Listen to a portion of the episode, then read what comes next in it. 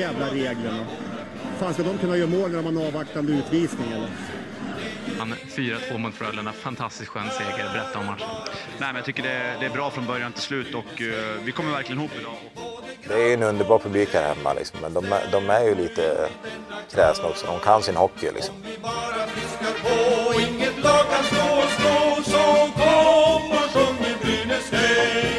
Vi alla vill må bra. Då säger vi hej och välkomna till Brynäs 111 avsnitt. Vi har nu gjort lika många avsnitt som självaste Brynäs IF fyller här om eh, någon månad. Det är väl i maj, tror jag. Den stora frågan då som vi alla ställer oss, som det här handlar om då, är ju kommer Brynäs fira 111 år i SHL eller kommer det bli i Hockeyallsvenskan? För nu står det ju faktiskt klart att det är ett val, kval vi står inför. Igen. Och då får jag ju säga tyvärr fick ju du rätt från förra veckan, Viktor. Ja, tyvärr. Ehm, ja, det är väl inte, egentligen inte mer att säga än att det är bara att konstatera. Brynäs IF spelar kval och vi möter Malmö som har vunnit sex raka. De är på en väldigt bra form just nu. Ja, så tittar man i tabellen nu så landar ju Brynäs efter 52 matcher på 62 poäng och Malmö är ju på 61. De kom ikapp sig jäkligt bra på slutet. Ja, man kan ju konstatera här att om man tittar på lagen som Brynäs tävlade mot, så alltså jag tänker HV71 som gjorde en eh, uppstickare. Eh, Jag tror inte att vi har sett något liknande. Nej. Eh, I alla fall inte i modern tid, inte vad jag kan minnas i alla fall. Som vann flera matcher, de tog poäng. Jag vet inte hur många raka matcher de ändå tog poäng i. eh, Bortsett från förlusten mot just Brynäs. Mm. Eh, Samtidigt så var Malmö i praktiken klara för kval ganska länge, även om det fanns en eh, möjlighet i teorin för dem. Och de har ju mentalt förberett sig på det här och hittat ett spel som de är trygga i och de kan spela bra i 60 minuter, vilket har gjort att de också har vunnit sex raka matcher. Eh, samtidigt som de lagen som har varit med i bottenstriden har blivit bättre och bättre så har inte Brynäs kunnat hängt med. Och det är det som gör att vi spelar kvar nu. Ja, så är det verkligen. Det är väl kanske att eh, Linköping är väl de som näst sämst inte hängde med, men det är ju tydligt att det var, det, när alla växlade upp, växlade upp farten så var det Brynäs IF som, som sackade efter direkt. Ja, och Linköping nämnde vi inte förrän eh, de två sista omgångarna för att de var ju rätt trygga där ett tag, men sen så förlorade de, jag vet inte hur många raka förluster, Mm. och hamnade med, men det vart ju egentligen aldrig särskilt farligt för dem. Nej, det skulle ju till ett mindre mirakel för att det skulle, de skulle bli en del av den kvalfighten där på slutet. Så att de, jag tror aldrig de var riktigt nervösa, men eh, nej, det, det var tydligt att två lag har bestämde sig för att det behöver ändras, det behöver skärpas och det gjorde de och, och det var inte, Brynäs var inte en av dem. Nej, och känslan är ju, jag tycker vi kommer säkert prata mer om det, men känslan är ju att eh, både HV och Malmö gjorde vissa förändringar. Eh, HV71, de gjorde förändringar i ledarstaben och eh, någon förändring i spelartruppen också, har jag för mig. Eh, Malmö, de ställde om sig helt, bytte spel, spelstil nästan. Brynäs gjorde inte så mycket. Nej, vi kastade dem i femmorna. Vi kastade om i femmorna, vi bytte vår andra målvakt till en bra målvakt ska sägas, men vi hade ju ännu bättre målvakt inför säsongen. Mm. Eh, Så att eh, nej, vi gjorde inte så mycket och man valde att fortsätta på den väg som inte fungerade och det gör att vi är här idag. Ja, det enda som jag kan tycka att vi, vi som man såg någon typ av förändring på är ju att vi vi har ju varit duktiga hela säsongen tycker jag på att inte vika ner oss även när vi ligger under inför tredje till exempel. Eh, så den, den, den är väl, håller väl i då, men att vi tidigare i matcherna börjar forechecka, det skedde ju mot Leksand för någon månad sedan. Därefter så har, då har det sett lite annorlunda ut i alla fall, men det har ju inte räckt. Vi har ju inte, det har ju inte skördats fler vinster på grund av det. Nej, och eh, nej, man har, ju- man har inte haft förmågan att hitta väg, vägar att vinna matcherna, utan jag tycker Brynäs, alltså det här har Brynäs ställt, till det för sig själva. Mm. Ja, vi har haft, eh, länge hade vi det i helt egna händer och det löste vi inte, så att det här, det här finns ingen annan att skylla på. Även om HV visade en eh, upphämtning som var utan dess like så ska ju vi kunna plocka fler poäng än vi gjorde på senaste, så att det här är, det här är på oss. Mm. Det har ju spelats två matcher här i, eh, i veckan. Det har ju varit en, eh, en förlust mot Timrå och en förlust mot Växjö. Vi har inte gjort eh, mål i någon av dem. Ehm, jag såg inte matchen mot Timrå. Jag fick veta, under, under matchen var så var jag frånvarande, men fick veta att HV hade vunnit den och då fattade jag lite vart den här kvällen barkade. Så jag såg inte den. Hur, vad är din upplevelse från den matchen? Ja, men det var känslosamt. Jag eh, såg matchen inledningsvis, sen så följde jag HVs match mot Skellefteå lika slaviskt. Eh, ser ganska tidigt, alltså det blev nästan mer fokus på HV-Skellefteå-matchen utifrån hur, eh, ja men Brynäs situation. Mm. Eh, och såg ganska tidigt att det här är ett HV som faktiskt eh, har kontroll över Skellefteå, vilket jag inte trodde. Jag ser ett HV som dundrar in 1-0 medan Brynäs knappt hade fått till ett skott mot mål mot Timrå. Mm. Och eh, det här var ju liksom tidigt i den första perioden och där kände jag att det här kommer inte gå. Eh, det var ett helt, alltså Brynäs var inte med från början mot, i Timrå. Det var, visst, man kan skylla på att Simon Bertilsson var skadad och eh, Anton Rudin klev av i uppvärm, under uppvärmningen. Men det, det, det, ska, det är liksom ingen ursäkt till det sätt som Brynäs kliver in i en sån här viktig match. Jag tyckte inte alls att Brynäs såg hungriga ut och det kändes inte från Brynäs sida att det här var en match som de var piskade att vinna, vilket ändå var. Mm. Och där kan det väl jag också känna, och jag tror någonstans att många brynäsare upplevde den här uppgivenheten att liksom, ja men vad fan, alltså som viktig match och man går in på det sätt man gjorde. Alltså det är inte acceptabelt. Nej, jag har hört lite rapporter i efterhand om att det var, det var väldigt mycket felpass och vi kom inte igenom mittzon och det var slarvigt i allmänhet. Det var, det var liksom ingen match där man förstod allvaret. Nej, men det var ingen match och det var ingen i Brynäs som ville kliva fram och vara ledare. Mm. Det var liksom, det var slarvigt och det var stressigt och det var liksom, och jag vet inte om Brynäs fick någon rapport i påset om att HV ledde sin match, för det kändes bara, stressat, uppgivet, eh, tungt. Eh, jag tyckte Ola Palve gjorde några bra försök i början. Han var ändå rätt pigg vid skridskoåkningen och höll i pucken och försökte skapa någonting. Men utöver det så var det, alltså det var inte mycket man kunde göra. Eh, och när man är i numerärt underläge och Skliniska i något stressigt skede framför mål skickar upp den över sarg och det blir tre mot fem, då förstod man ju direkt att det här är Timrås match. Mm. Och eh, ja, och när eh, Timrå sen fick 2-0 så uh, då gav jag upp, kan jag säga. Ja, det var lite då det föll igenom helt också verkar det som. Det var, kom väl 2-0 målet kom väl i tredje perioden och där rann det ju på sen. Ja, men det gjorde ju det och jag, jag kan säga så här att efter 2-0 målet då bytte jag faktiskt match till Malmö-Leksand för att jag insåg att okej, okay, det blir Malmö i kvalet. Mm. Och jag ser ett Malmö som kör över Leksand, som har tempo, som har ett spel. Och det gjorde ju inte saken bättre. Nej. Och sen så gör Timrå 3-0 och till slut 4-0. Så att det här var... Ja, nej, men det var bara en stor uppgivenhet och jag är sjukt besviken på hur Brynäs uppträdde den här matchen. Visst, man, hade, man saknade sin lagkapten, man saknade Bertilsson som är en viktig back för Brynäs. Men det är ingen ursäkt till att man ska uppträda som man gjorde när det är kniven mot strupen. Nej. Nej, det var en riktig skitmatch med andra ord och då sitter vi ju i det eh, i den sitsen vi sitter i nu, för då, det innebar ju att matchen mot Växjö var helt eh, betydelselös egentligen. Eh, det märktes ju också även på truppen man tog ut. Det var väl fem juniorer vi plockade med tror jag.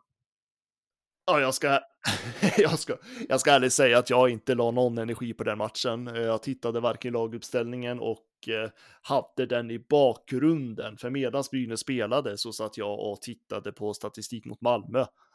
Eh, mm. där var mitt fokus, så att jag har inte så mycket att säga om den matchen än att eh, ja, det var ju... Och jag fattar det. Brynäs hade ingenting att spela för man har ett kval. Klart som 17 att man inte går in 100% i en sån match.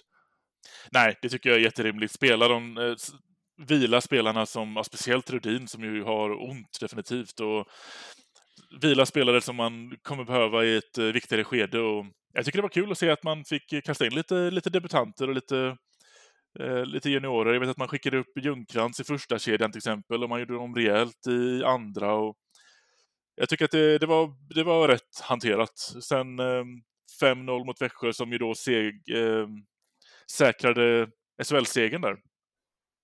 Ja, och man ska ju komma ihåg att Växjö spelade ju, eller spelade, vilade en rad med många spelare också. Eh, Så hade det här varit en match där Brynäs verkligen hade något att spela om så hade det säkert sett väldigt, väldigt annorlunda ut. Ja, det Eh, tror jag. Men nu, nu var det inte det och Växjö fick enkla poäng som eh, gav dem seriesegern. Men ah, det blir ju sådär sista omgången i grundspel. Det är liksom, det kommer sådana där matcher då. Ja. Eh, Så att eh, det var ju, det var ju lite miss av Simor att hade det som huvudmatch. Ja, det var konstigt. Det var väldigt stört. Jag såg, ska vi säga, första och andra perioden. Ehm, och jag stängde av ljudet efter ett tag, för Wikegård när han är sur på Brynäs och vi precis blev klara för kval, det pallar jag bara inte lyssna på. Äh, som sagt, jag, eh, då hade jag nog stängt av matchen för länge sedan. Ja, Eh, Däremot så tyckte jag att det var, det var bra frågor han ställde till Johan Alsén eh, som intervjuade där i perioden. Jag tror det var mellan första och andra perioden. ja precis, det om var jag det. inte missminner. Eh, sen är Johan Alsén, han, alltså jag tyckte han gav bra svar på de frågor han fick. Mm. Eh, och, men samtidigt så, det var lite kul, för att jag, jag twittrade ut då liksom, ja men Johan Alsén, han säger ju nu till allihopa att eh, nej men det är fortfarande förtroende för Mikko Manner. Eh, och så fick jag hundra svar, ja men vad fan ska han säga? Ja, liksom, jo, jo, jo, det är klart, men jag tror inte att han skulle säga det på det sättet om det, om det inte hade varit så tydligt. Sen får vi se. Det är några dagar kvar till kvalet, men eh, det, det verkar ju som att det blir Mikko Manne som fortfarande tränar, eller som fortfarande ska coacha Brynäs då, genom kvalet. Det verkar ju så med tanke på de eh, lite teambuilding-grejerna som pågår nu.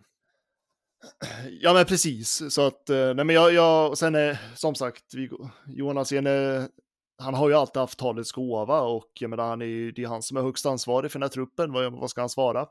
Eh, Det är ju liksom, eh, han kan inte göra så mycket just nu. Nej. Vad, när vi ändå är inne på det då, hur, eh, hur känner du kring Manner-situationen? Är det, är det rätt eller fel att behålla honom? Ja, det där är ju en biljons kronors frågan. Ja.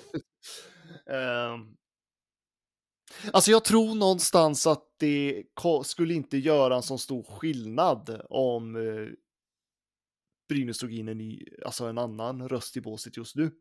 Eh, jag vet att det var ju väldigt, eh, det var en bra diskussion kring det i simor studion också. Och jag är lite inne på det som Sanne Lindström var inne på, just att eh, det är ju också spelarnas ansvar i det här. Mm. Däremot, ja du, det är en jättebra fråga du kommer med. Jag känner, jag känner nu när jag tänker att, ja, fan, vad, vad, vad, vad tror jag, hopp, vad vill jag egentligen? Uh, nej, men jag tror att Mikko Manner är i grunden rätt typ att leda Brynäs. Men jag blir orolig utifrån hur, hur man har kört fast. Jag blir orolig utifrån att i ett kvalspel som stundar så har jag kanske inte riktigt förtroende för den matchcoachning som vi har sett den här säsongen. Nej. Hänger du med? Vart Ja? Det är, det är mitt eh, argument också faktiskt. Jag kan tycka Ja. att det, jag tror inte på att plocka in en ny tränare av anledning för att man ska förändra ett spelsätt eller, eller, eller röra om i grytan. Det, jag tror att det här kommer vara upp till spelarna. Eh, det, blir, det blir en helt annan sak än grundserie där man möter olika lag varannan dag mot att möta samma lag hela tiden. Jag tror att då, då går ansvaret lite mer över till spelarna. Men det enda som är, skulle tala för att det kan vara bra att byta ledarstaben är, är just den delen du är inne på med, eh, med matchcoachningen. När, när tar vi en när tycker vi att det är rimligt att ta en timeout mitt i matchen? När behöver man lugna spelarna? Vad behöver man säga om man går ut och gör en dålig första period? Hur ändrar man det till en bättre andra period? Den förändringen tycker jag inte jag har sett så mycket i laget hittills, så det måste vi ju kunna göra nu i ett kval. Och finns, ja men precis, och finns förmågan att avbryta ett momentum, till exempel om Malmö skulle ha ett övertag. Mm. Eh, Har, har man den förmågan i ledarstaben? För jag har inte sett den under säsongen. Och lika det här är liksom eh, att gå ner på folk. Eh, För det känns väldigt mycket som att Brynäs hela tiden rullar på sina kedjor och backformationer. Ibland så går de ner på folk, absolut, men i stora hela så tycker jag att det är många, många matcher som jag ser ett alltså en matchcoachning som faktiskt inte är särskilt aktiv. Mm. Och jag blir oroad utifrån hur mycket som står på spel just nu. Har vi ledare i båset som vågar ta de här frågorna, alltså som vågar ta de här besluten? Mm. Att gå ner på folk, ta den här timeouten när det behövs, för det är inte ofta man ser det i Brynäs. Nej. Jag tror man kan räkna på fingrarna hur många timeouter eh, eh, Mikko Manne tar. Sen är det så här att, att ta en timeout är inte svaret på allt, absolut inte. Men då vill man också se den här aktiva matchcoachningen. Gå ner på folk, spela de piggaste spelarna. Alltså, våga liksom visa förtroende från spelarna som faktiskt är hetast för dagen Ja, precis. någonstans. Eh, våga bänka den bäst betalda spelaren om inte den spelaren är på hugget den matchen. Någonting, alltså signal, ge signaler ut till spelarna, till supportrarna, till hel, alltså hela Brynäs, liksom att vi måste vara aktiva. Nej, men jag är bara orolig att vi inte, alltså att, att vi inte kommer se det, utan att vi kommer att, vi kommer ha samma matchcoachning som vi har haft hela den här säsongen. Och det är egentligen den enda kritik jag har till Mikko Manner.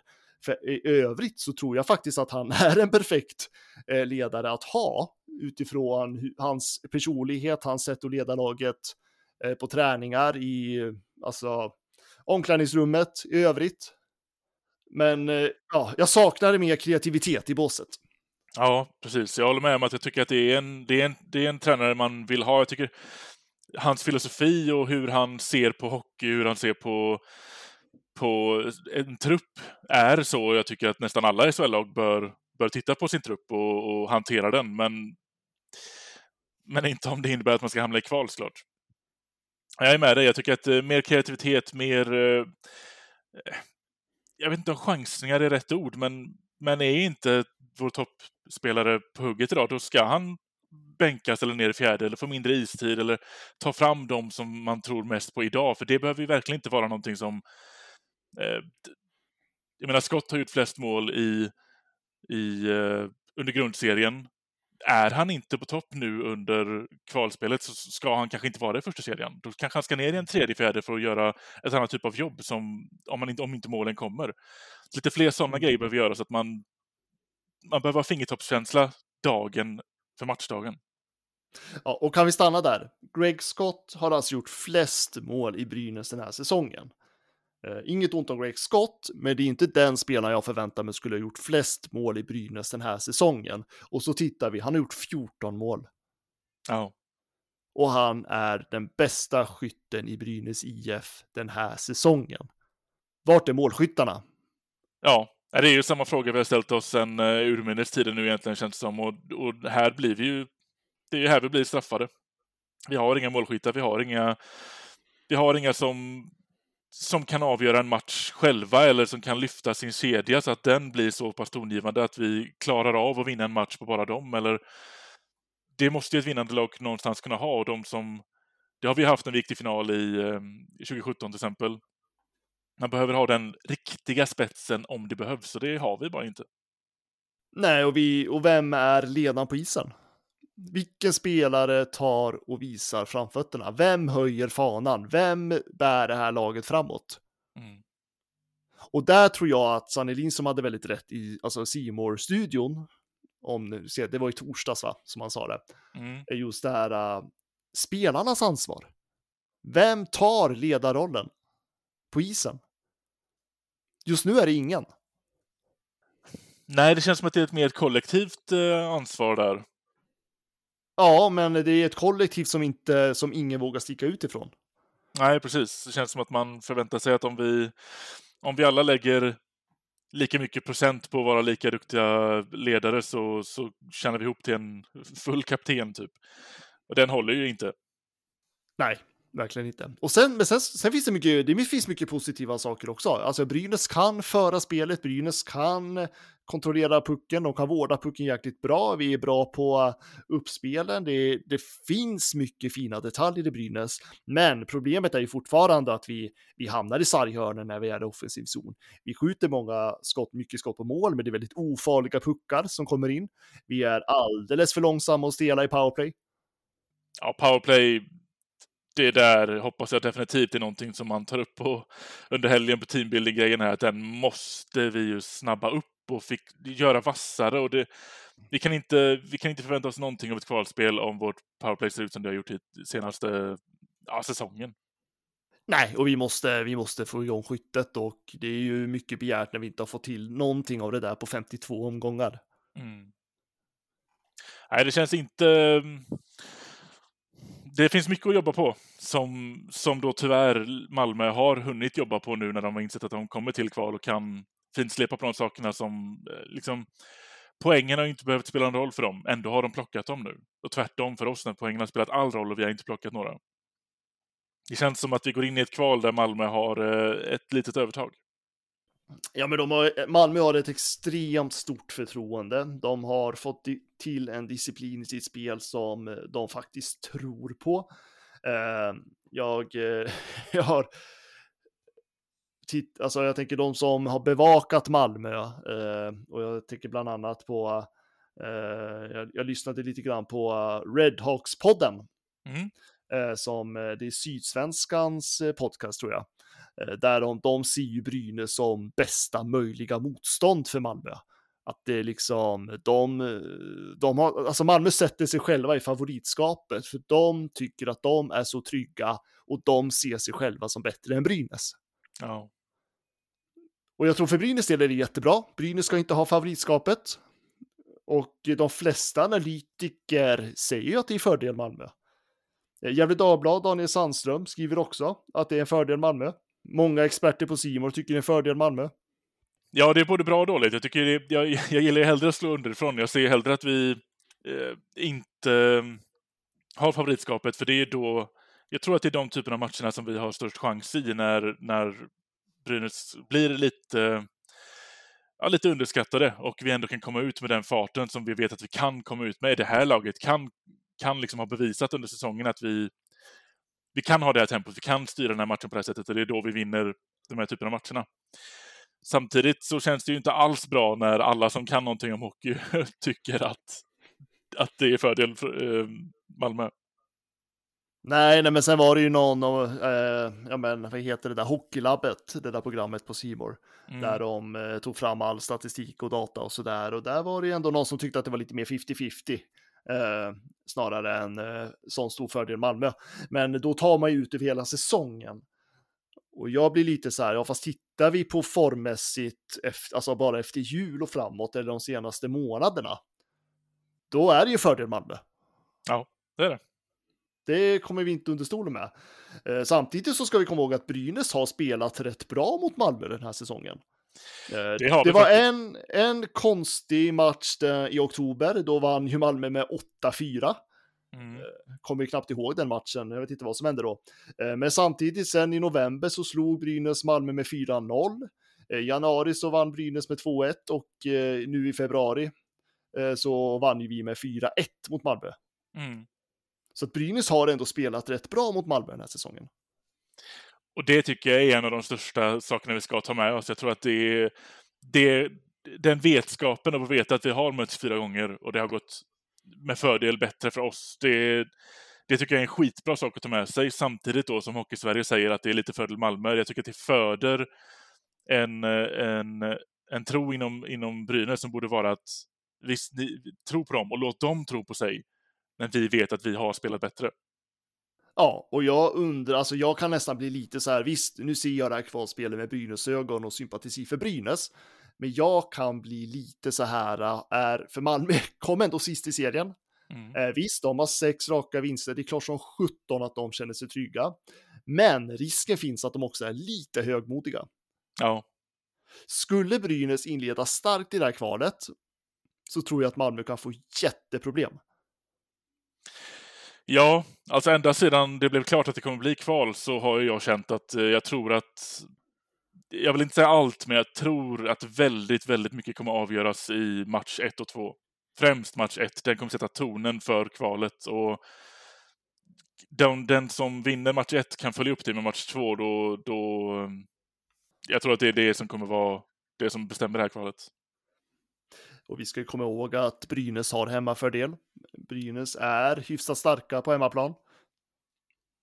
Verkligen. Jag tror att det är, det är också en väldigt viktig pinne för vi kan, vi, har vi går ju mot en ehm, eh, rekordsäsong i publiksnitt, eller vi höjer oss hela tiden i publiksnittet. Jag tror att vi kommer kunna fylla monitorn bra och, och då vill jag se att vi gör bra matcher. Jag tror att hemmastödet kommer vara jätteviktigt nu. Och det är ju någonting som Malmö har problem med. Mm. Ja men verkligen. Ja det är ju faktiskt, om man tittar på grund, grundserien så är det ju Brynäs näst bästa någonsin i publiksnitt. Uh, man slog inte rekordet som var ja, men 2006-07 den säsongen. Nej. Men, uh, men det, det, det skilde, det var liksom 300 personer marginal i publiksnitt bara som skildes. Så att man har en otroligt publikstöd den här säsongen. Och visst 17 så ska det bli lapp på luckan de här kvalmatcherna. Definitivt.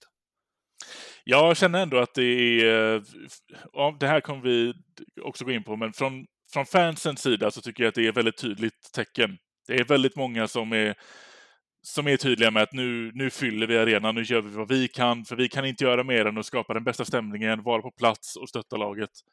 Eh, och det tycker jag ser väldigt tydliga signaler från, från fansidan. Kamratkompaniet har till och med gått ut och, och uppmanat till att vi fyller arenan.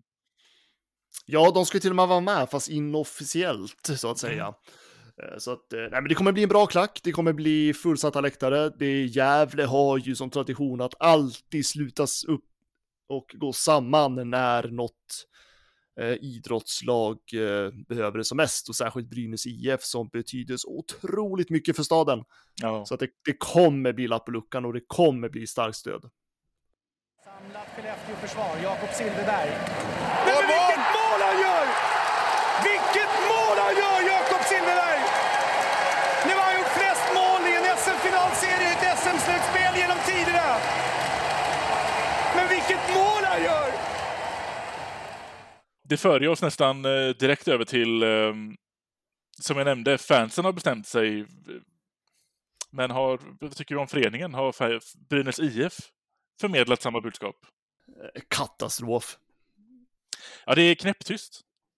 Ja, men jag tycker det är eh, dels så, det var ju, ja, jag vet inte, signalementet man gav, alltså jag fattar en sak, alltså vi backar till torsdagen, torsdag, inför torsdagars match. Jag förstår, den betyder inte så mycket. Eh, Brynäs förstod själva, vi kommer inte sälja många biljetter ikväll. Eh, jättefin grej att man går ut med halva priset. Eh, men sättet man skriver det på, alltså nu pratar jag på deras sociala medier, mm. är ju liksom, ja men, ja men när man liksom formulerar sig som när det nu är som det är, man gör en gråt, eh, vad heter det, emojis, eh, brustet hjärta. Alltså det blir så, alltså det är, ja, alltså jag blir skogstokig. när jag liksom ser, ja men det, det är lite känslan av att det är, man får känslan av att det är synd om oss. Ja men det, ja, men det är lite offerkofta. Ja. Och jag blir så här, men vad i alltså ursäkta att jag säger men vad i helvete? Mm.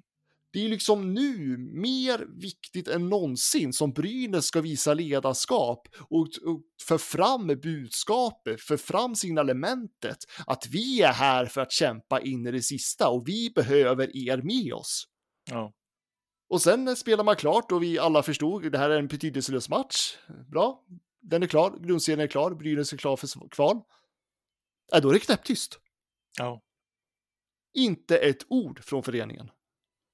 Nej, jag kan ändå tycka att eh, någon i någon ledande position borde gå ut och prata med oss, uppmana oss. Vi, det, det ska inte vara fansens jobb att se till att, att vi ska finnas där för Brynäs nu.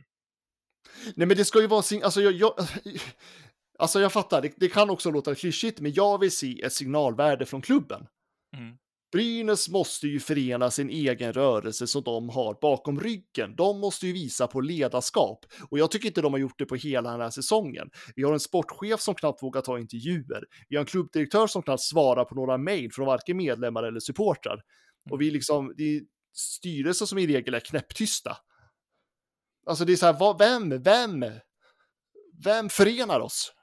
Ja, nu när du säger det så har jag inte ens tänkt på, på att styrelsen också var tysta, för jag har inte tänkt på att de finns knappt, att de, de är så tysta. Nej, och, jag, och absolut, det, egentligen ska det ju inte vara styrelsen som, men alltså det är ju ingen annan som är liksom, vem förenar kraften i Brynäs IF? Och det är liksom så här, för Brynäs måste, de måste ut med ett budskap som motiverar. Jag tänker alla de här officiella supporterklubbarna, de kommer ställa upp i alla fall. Mm. Men motivera brynäsarna att faktiskt joina. Mm. Ja, men alltså, jag tycker alla i Stockholm, västra Sverige, de måste ju motiveras, alltså, de måste ju motivera till att, ja men hyr de här bussarna till Gävle, att det är värt det. Visa för alla brynäsare i norra Norrland att det existerar ett starkt värde i att boka den där dyra nattåget för att vara på plats i Gävle. Mm. Och signalera till varje person i Gästrikland och varje Gävlebo att det är dags att gå man i huset och marschera upp till Gavlehov för staden, för märke på bröstet, för Brynäs IF. Vem tar ledarskapet? Ja. Och det, och så är det knäpp, och, så det är så här, och det har med enkel kommunikation att göra. Det behövs ja. inte mycket. Det behövs inte mycket. Nej, speciellt i det läget som vi är nu. Alla, vi, det, vi längtar ju efter det. Vi vill ju höra, vi vill ju höra orden att vi ska komma till arenan, för vi, det är ju det vi vill. Vi, vi vill hitta sätt att, att stötta på. Om, om vi blir uppmanade att det, att det är så vi kan göra det på istället för att det kommer från oss själva så, så tror jag det kommer få stora ringar på vattnet. Jag tror att det kommer hjälpa jättemycket. Nej, och det var ju någon som på Twitter som kom med ett jättebra exempel. Eh, och det var ju när Brynäs missade slutspelet 2019. Mm. Och vi tyckte att det var fullständig katastrof. Eh, dagen efter så kom Brynäs ut med en analys från självaste klubbdirektören. Okej. dagen efter. Och jag tänker också, och jag minns ju tidigare år när det har varit lite motigt eller när vi har haft en sån här mellansäsong där Brynäs har kommit ut. Ja, men det har ju varit slagord som tillsammans hela vägen, alla till Gavlerinken, nu jävla kör vi.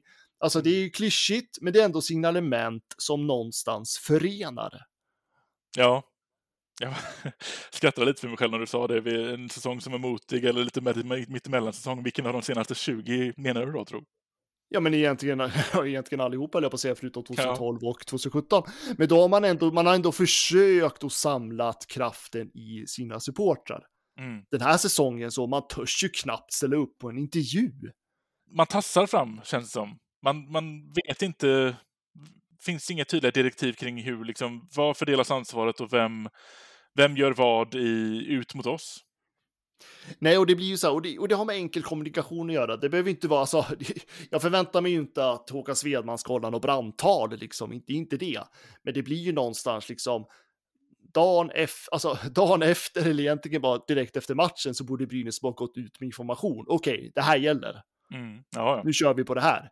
Nej, det är knäpptyst fram tills att man i princip blir lite, alltså det kändes igår, alltså nu när jag säger igår så menar jag ju då fredagen, att det kändes som att Brynäs var lite piskade till att till slut gå ut med information om att det är biljettsläpp på lördag.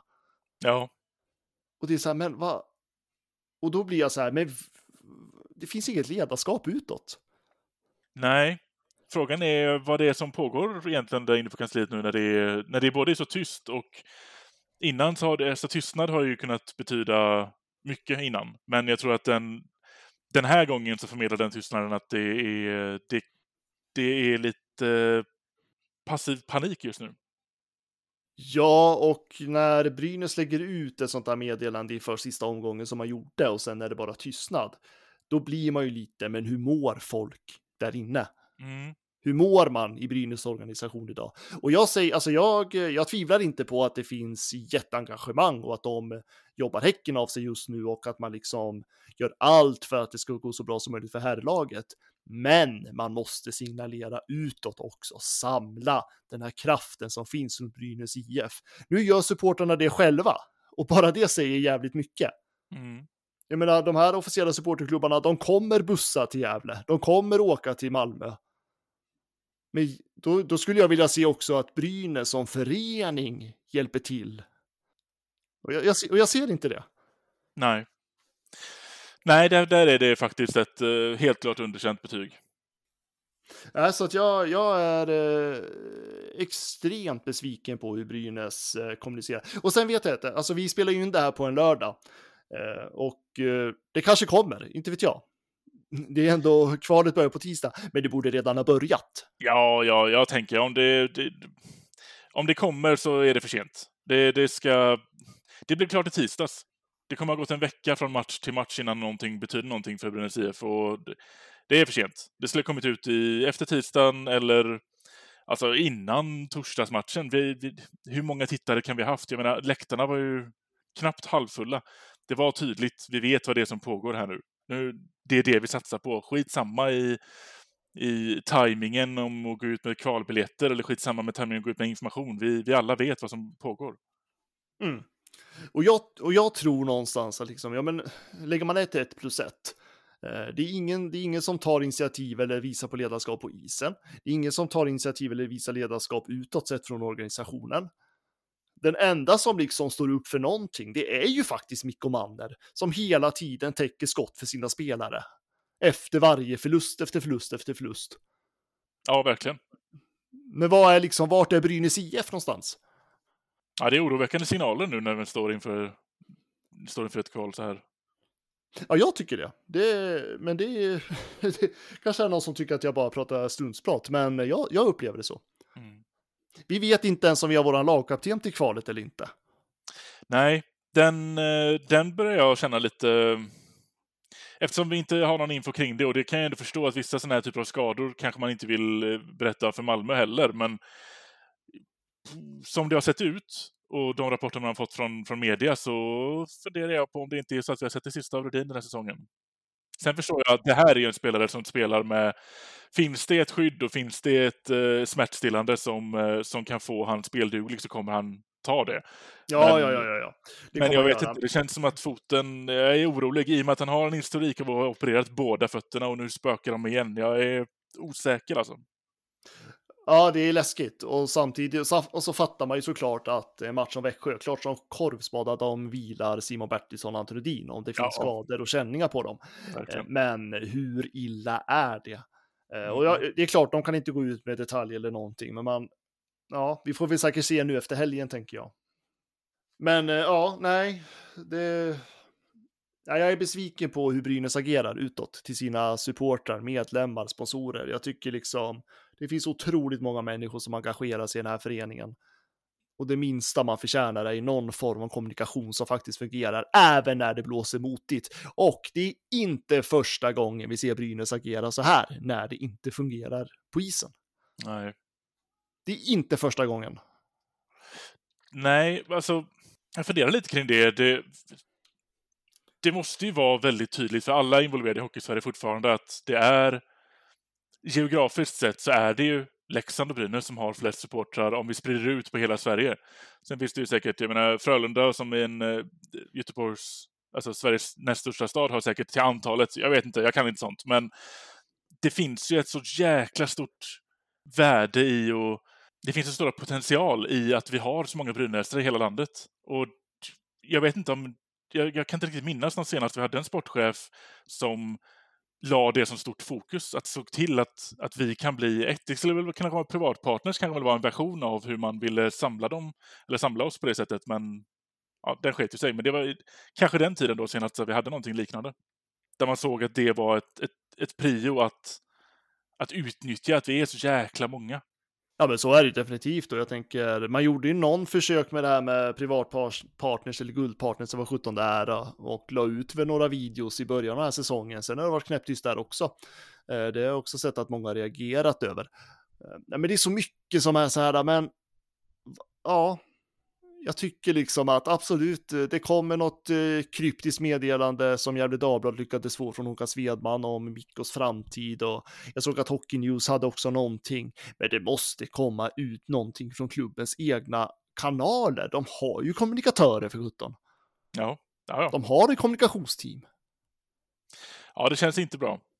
Nej, men, men därför vill jag ändå gå tillbaka till att det är jäkligt coolt ändå att det finns supportrar, grupperingar, brynäsare som gör världens kraftsamling just nu och tänker alltid oavsett stötta sitt Brynäs. Det är så jäkla häftigt. Ja, alltså det tycker jag är precis. Vi har ju, eh, vad hette de nu, Bockens Ultra till exempel som, eh, som kom fram nu på senaste.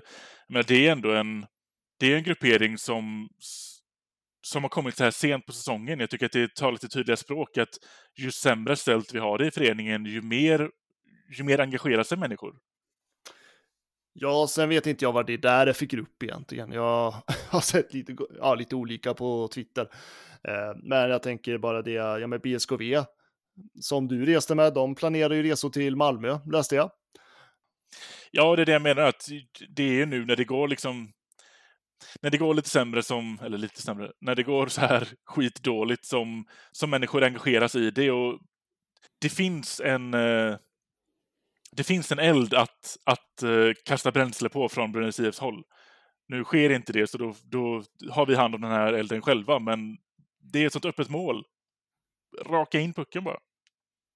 Ja.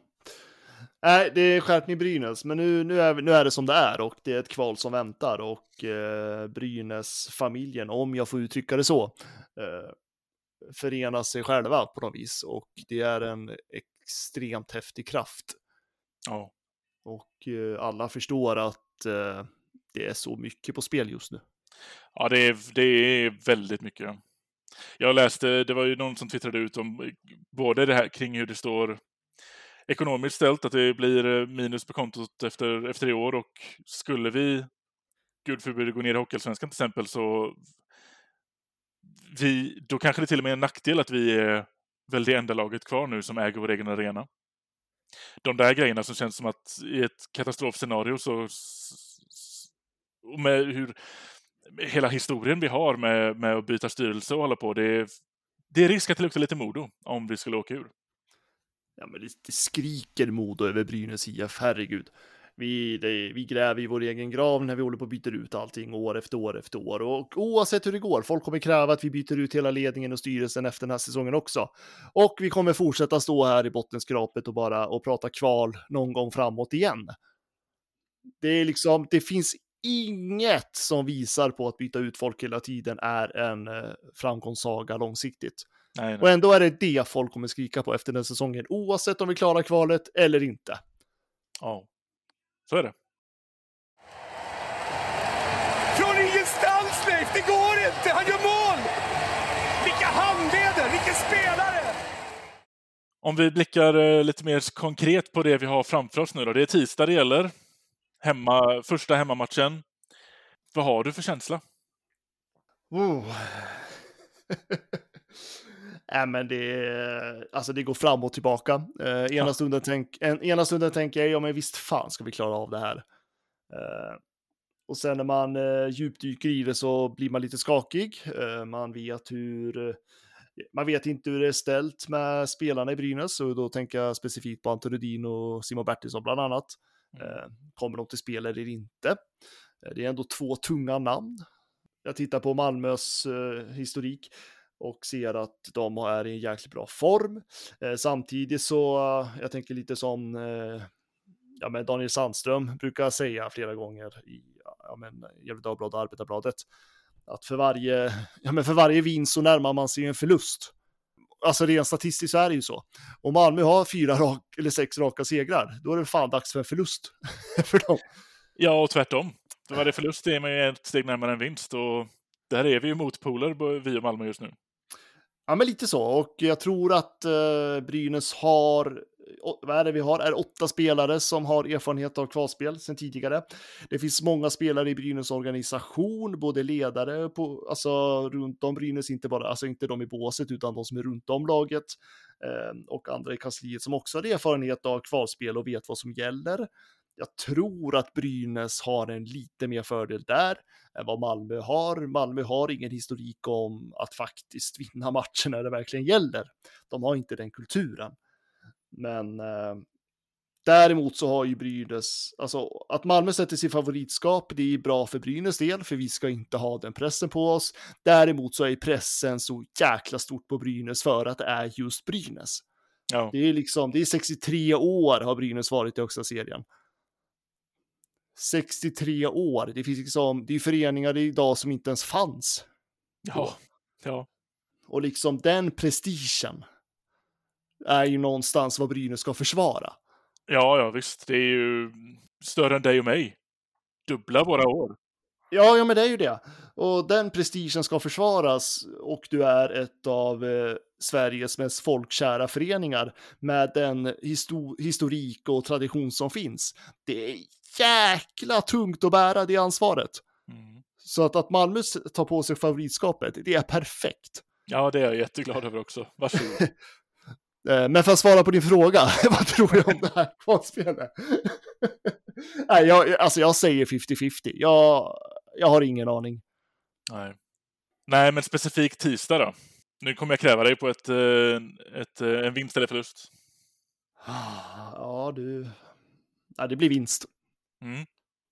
Jag säger inte mer än så. Nej. Du då? Nej, men jag håller med. Jag tror att eh, just hemmafördelen, att vi har haft några dagar på oss att ställa om här nu. Jag tror att jag tror tisdag kan, jag tror tisdag kan bli en bra, bra dag. Också det enda jag kan referera till efter det är ju att jag, som jag sa innan, jag tror att första och andra matchen kan vara väldigt tongivande i kvalserien. Eh, och jag tror på vinst på tisdag. Allt efter det tänker jag inte ta något ansvar för. Nej, nej men det låter bra. Jag har till och med, eh, jag har ju köpt biljetter nu. Det blir eh, ner till Malmö för kvalmatch 4. Härligt. Eh, Jag planerar faktiskt åka till Gävle, åtminstone. Ska vi se, det blir väl den tredje matchen va? Mm, lördagsmatchen där. Eh, Ja, precis, den 18. Mm. Sitter fortfarande och tittar om det går logistiskt sett för mig att ta mig till Gävle på tisdagen också faktiskt. Eh, Men jag låter det vara osagt än så länge. Jag tittar Ja. på möjligheterna. Till eh, första nu på tisdag alltså. Ja, Ser, vi kraftsamlar. Vi, ser, Ja, vi... vi- tittar vad man kan bidra med och så gör man det. Ja vi bidrar med två pers här i Brynäspodden. Ja, Fantastiskt. Nej, men jag tycker det är, fan, det är, Brynäs behöver alla krafter som eh, finns just nu, så att det är bara, jag tycker att alla som har möjligheten och kan ska faktiskt ta sig till Gävle om Brynäs spelar där, eller i Malmö om det är lättare. jag har förvarnat vissa vänner jag har här nu att från och med tisdag så tar jag inte ansvar för eh, mitt humör eller vad jag säger. Det kan jag varna alla på sociala medier också för. Det är fan vad mycket ångest det kommer bli nu. Det är, vi hörs efter det är klart om det skulle vara så. ja, nej, men jag har också förvarnat alla kollegor på jobbet också att det blir eh, tunga veckor nu. Blir inte världens bästa kollega kanske. Nej. Ska försöka. Så. Men eh, vi planerar väl ändå att eh, kvalpodda. Ja, det kommer det bli. Vi kör en favorit i reprisen senast. Ja, men det är en fin tradition vi har här i Brynäspodden. Så, nej, fy fan. Eh, det, Nej, det, kommer, det blir ofiltrerat som förra gången. Det är, svårt att, eh, det är svårt att behärska sig efter varken en förlust eller en vinst eh, när det handlar om kval, så att ni kommer få, ni kommer få de rena känslorna direkt efter match. Ja, men så kommer det bli i så fall. Vi, vi kommer sätta oss direkt efter slutsignalerna och podda. Och det kommer vi göra fram till att kvalspelet är över, är det tänkt. Eh, Sen får vi väl se då om det är så att vi är på plats. Det kanske är svårt för dig och direkt efter om du är i Malmö till exempel. Ja, vi snackar igenom det. Vi får hitta våra lösningar, men eh, Vi, lös, vi löser det. Kan vara så att jag kanske sitter i Gavlerinken och poddar då. Någonstans i ett hörn. ja, men det blir bra. Det löser vi. ja, ska vi, eh, ska vi avrunda med en, eh, med en... Det blir en lite bra magkänsla då i alla fall. Vi båda känner positivt kring tisdag. Ja, men det är klart som alltså, ja, vi, vi måste tro på det här. Mm. Det är visst att huvudet kan säga något annat, men hjärtat är på rätt ställe. Brynäs ska spela SHL, Brynäs tillhör SHL. Vi ska ingen annanstans. Eh, Jag vill, inte, jag vill faktiskt inte se någon nämna något annat förrän det här är över. Nej, det har jag ju. Det, det kryllar ju sociala medier av redan. Jag, jag har tagit en sociala medier-paus när det kommer till den delen. Ja, men nej, men det är bara, det- nej, men det, det, det är förlorarmentalitet i min bok. Så att det, det, jag ignorerar sånt. Det, nu är det fokus på kvalspelet och vi tar fighten in i det sista. Ja, så är det. Bra, men då hörs vi på tisdag igen, Viktor. Mm, då... Ja, jag vet inte vad jag ska säga. Det är, det är så mycket känslor just nu.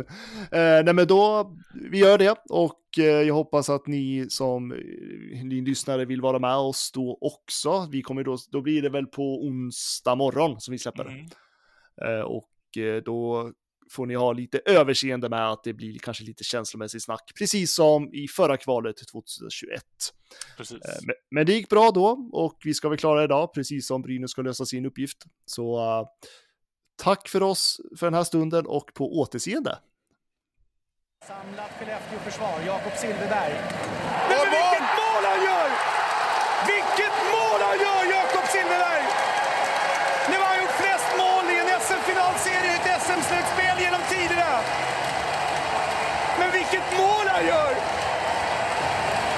Från ingenstans, Leif! Det går inte! Han gör mål! Vilka handleder! Vilken spelare!